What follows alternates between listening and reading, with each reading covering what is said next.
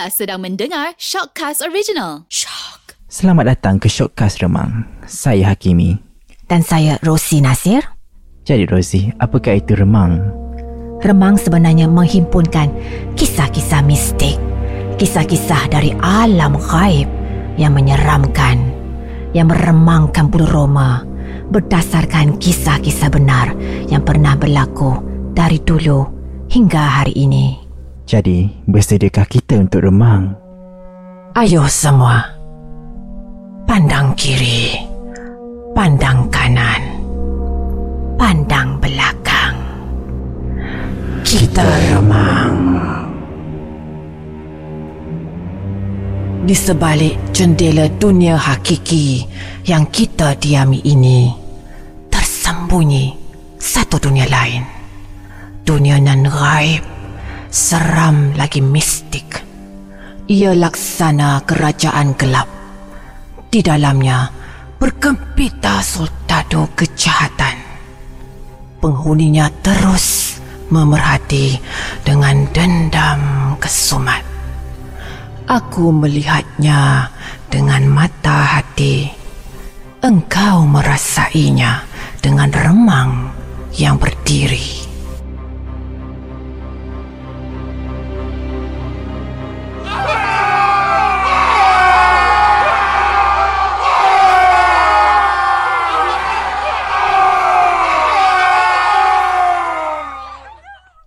Hari ketujuh arwah Makcik Salma menghembuskan nafasnya yang terakhir dan selamat dikebumikan.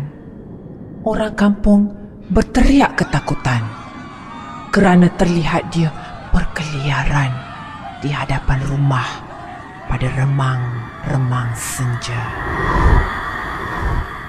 Hari kesembilan selepas dia dikuburkan, beberapa orang kampung hampir jadi sawan selepas terserempak dengan Makcik Salma di kebun durian. Ya, kata ayah, peristiwa ni berlaku pada tahun 1965 di kampung Tualang. Kabarnya, ada yang demam sebulan lamanya selepas kena tegur dengan Makcik Salma. Abang Jalal, Tok Guru silat paling hero dalam kampung Tualan pun kabarnya lembik. Long Lai terus jatuh pingsan selepas terserempak dengan Makcik Salma. Jangankan kata Tok Guru Silat. Oleh kerana terperanjat yang amat-amat sangat, Haji Kasim, Tok Bilal Kampung Tualang yang selalu jalan kaki ke masjid gelap-gelap gelita sebelum subuh, pun terpelanting pelita ayahnya dan parang kontutnya selepas bertembung hantu Makcik Salma. Berminggu-minggu Haji Kasim terlantar. Bercakap pun tergagap-gagap. Menggeletar dalam selimut. Hei, macam manalah tak pingsan? Sebab semua orang kampung Tualang yang pernah terserempak dengan Makcik Salma lepas tujuh hari dia dikebumikan, terperanjat. Terperanjat sangat melihatkan rupa paras Makcik Salma. Sebelah biji matanya sudah terlondeh keluar dari soket matanya.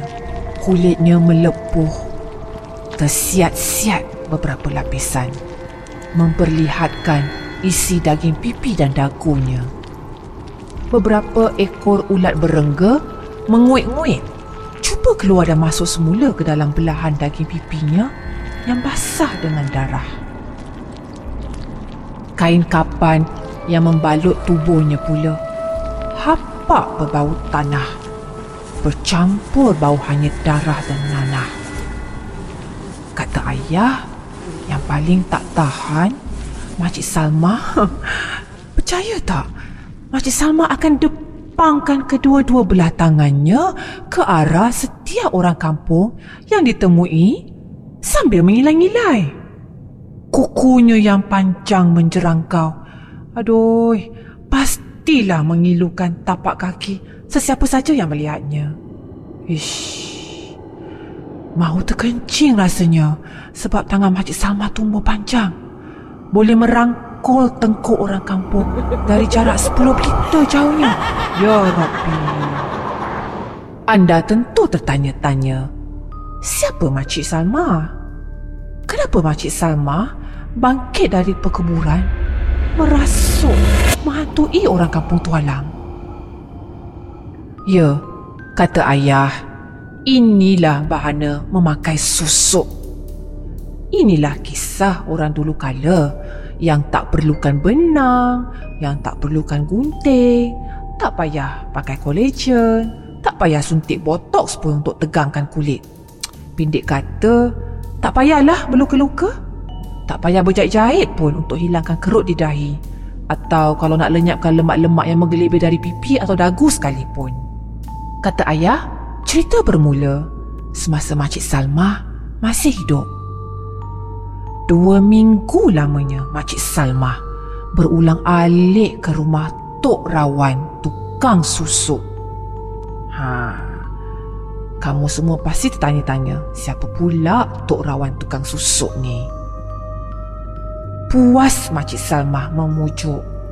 Puas juga Tok Rawan tukang susuk menolak kerana katanya dia kuatir Makcik Salma akan melanggar pantang. Aku tak rasa kamu boleh patuh pada pantang larangnya. Tok Rawan memberi amaran dengan mukanya yang bengis. Kamu tak boleh makan labu air. Kamu tak boleh makan pisang tanduk. Kamu tak boleh makan sate ataupun daun kelur. Kamu juga tak boleh lalu kat bawah tangga atau ampayan. Sambung Tok Rawan tukang susuk. Makcik Salma, hmm, dah separuh terkinja. Sebab pada fikirannya, pantang larang tu, hei, kacang je lah. Apalah sangat kalau setakat tak boleh makan sate atau tak boleh makan labu air. Fikir Makcik Salma. Oleh kerana nafsu untuk bersusuk di muka sudah meluap-luap, Makcik Salma pun menyanggupkan diri. Kata ayah, malam tu juga, pada 15 Rejab, Makcik Salma sudah duduk bersimpuh di serambi rumah Tok Rawan tukang susuk. Kata ayah, Makcik Salma mahu wajahnya cantik berseri-seri. Orang kata bercahaya gemilang kalau dipandang orang. Tapi yang paling penting Makcik Salma nak ikat Pakcik Usin, suaminya yang nakal tu. Yang suka sangat melisih pada dua tiga janda bergetah di kampung itu. Kata ayah, suasana malam itu di kampung Tualang agak meremangkan bulu roma. Bunyi anjing menyala bersahut-sahutan. Bunyi burung hantu berkur-kur sambung menyambung. Apabila bulan mengambang penuh, Tok Rawan tukang susuk pun memulakan ritual sesatnya. Kata ayah, Tok Rawan tukang susuk menanam enam butir emas sebesar biji sawi dengan kaedah batin dan serapah jampi menteranya. Sebutir emas ditanam pada lekuk bibir atas Makcik Salma. Katanya, supaya senyuman Makcik Salma bukan saja memikat atau mencairkan hati suami, tapi sesiapa jua yang terpandang wajahnya terpukau atau igau-igau separuh sasau. Dua butir emas lagi ditanam pada pipi Makcik Salma.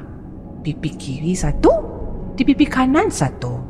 Nescaya orang lelaki yang terpandangkan Makcik Salma memang terkesima melihatkan wajahnya yang berseri-seri bagaikan cahaya bulan pada malam yang gelap gelita. Dua butir emas lagi, kata ayah, ditanam dekat payudara Makcik Salma. Itulah rahsia potongan badan Makcik Sama terus bergetah. Montok berlekuk-lekuk macam anak dara. Wow, kata orang menggiurkan pandangan lah. Dan emas sebesar biji sawi yang terakhir ditanam seinci di bawah pusatnya. Pelik bukan? Ditanam seinci di bawah pusat Makcik Sama. Katanya supaya kehendak si suami dapat dipenuhi dan tenaga batinnya kuat meruap-ruap. Pendek kata, berakhirnya renungan Makcik Salma selepas bersusuk memang boleh buat lelaki jadi sasau. Berpuluh-puluh tahun lamanya Makcik Salma tabahkan hati supaya jangan sekali-kali melanggar pantang. Kata ayah, rumah tangga Makcik Salma dengan Pak Usin yang miang tu seperti terjaga. Elok saja. Tidak ada diganggu gugat.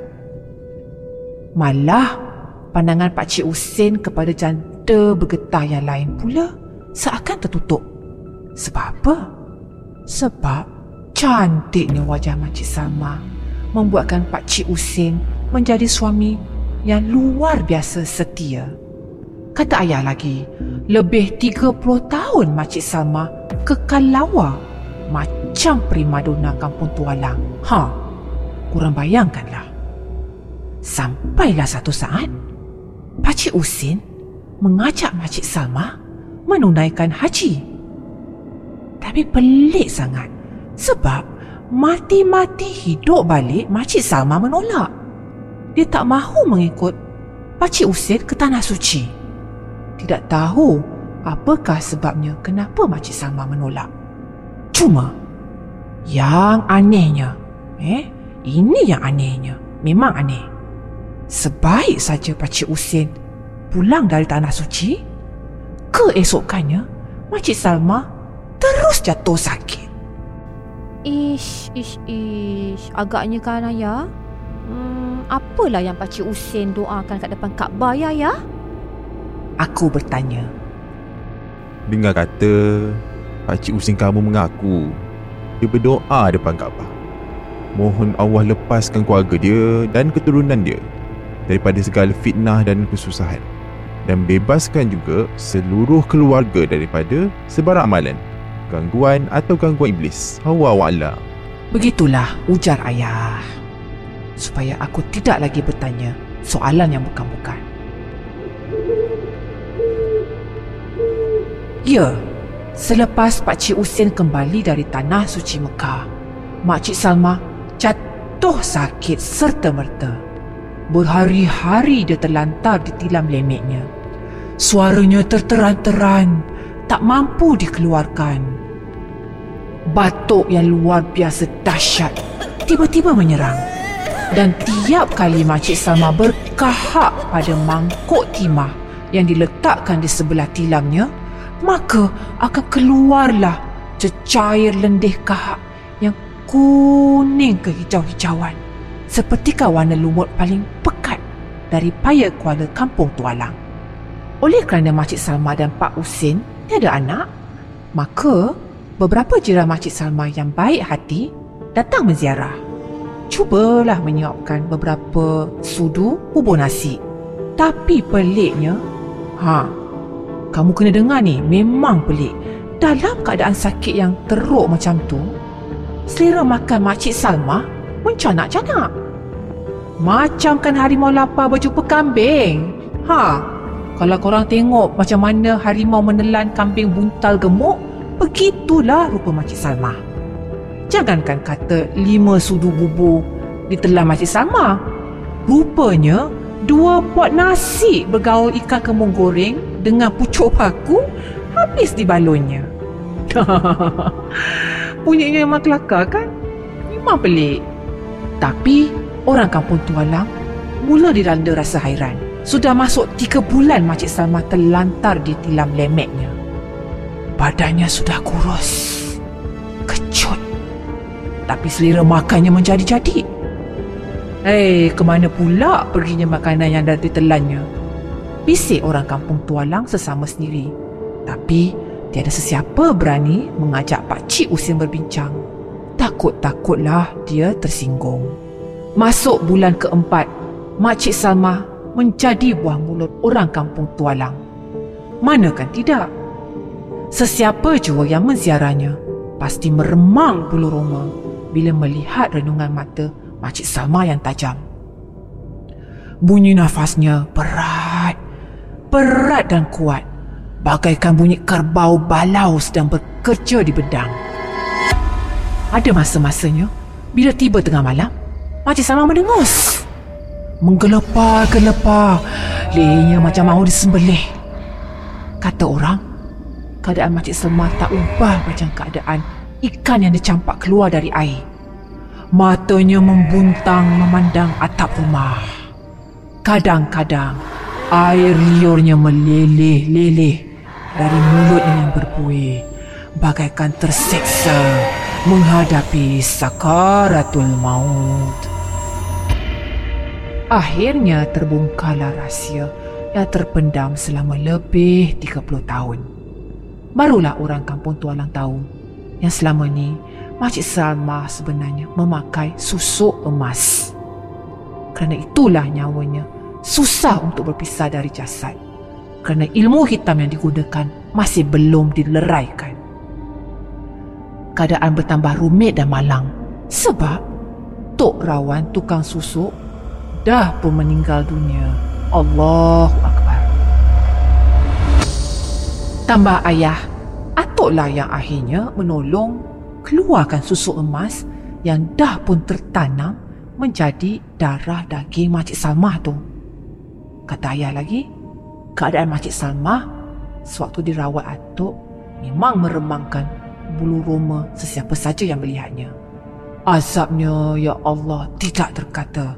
Makcik Salma melolong-lolong, melolong-lolong seperti serigala dari pergudungan yang paling sunyi. Pedihnya bagai kulit sendiri yang ditore-tore dengan pisau. Makcik Salma menggelupur dan meraung-raung. Jari-jarinya mencakar, mencakar lantai papan rumah. Orang kampung Tualang terperanjat besar apabila Atuk menyuruh bumbung rumah tempat Makcik Salmah berbaring dibuka dengan segera. Dengan lafaz bacaan ayat-ayat Al-Quran, Makcik Salmah akhirnya menghembuskan nafasnya yang terakhir dengan satu jeritan yang maha dahsyat. Pakcik Usin tercelepuk, tidak berdaya. Sedih, terperanjat, tidak percaya.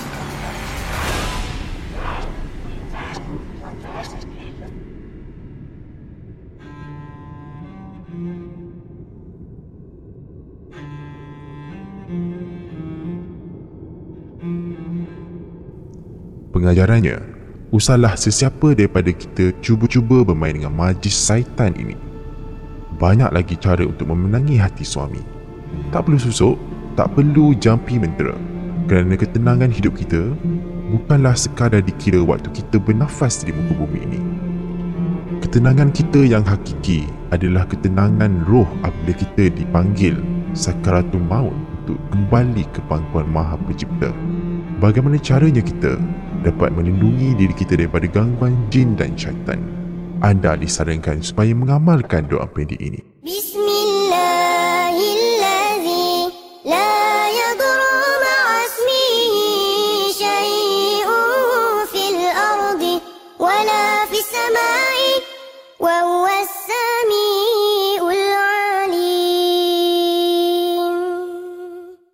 Pesakit gangguan jin digalakkan memperbanyakkan munajat dan berdoa kepada Allah Taala supaya Allah Taala memberkati proses menyembuh penyakit yang dilalui.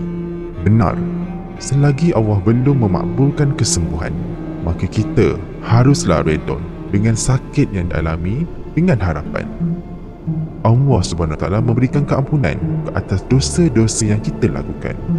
Bertahajudlah, berzikirlah dan bertaubatlah kerana ia dapat menguatkan rohani lantas menjadi benteng daripada segala bentuk gangguan jin dan syaitan.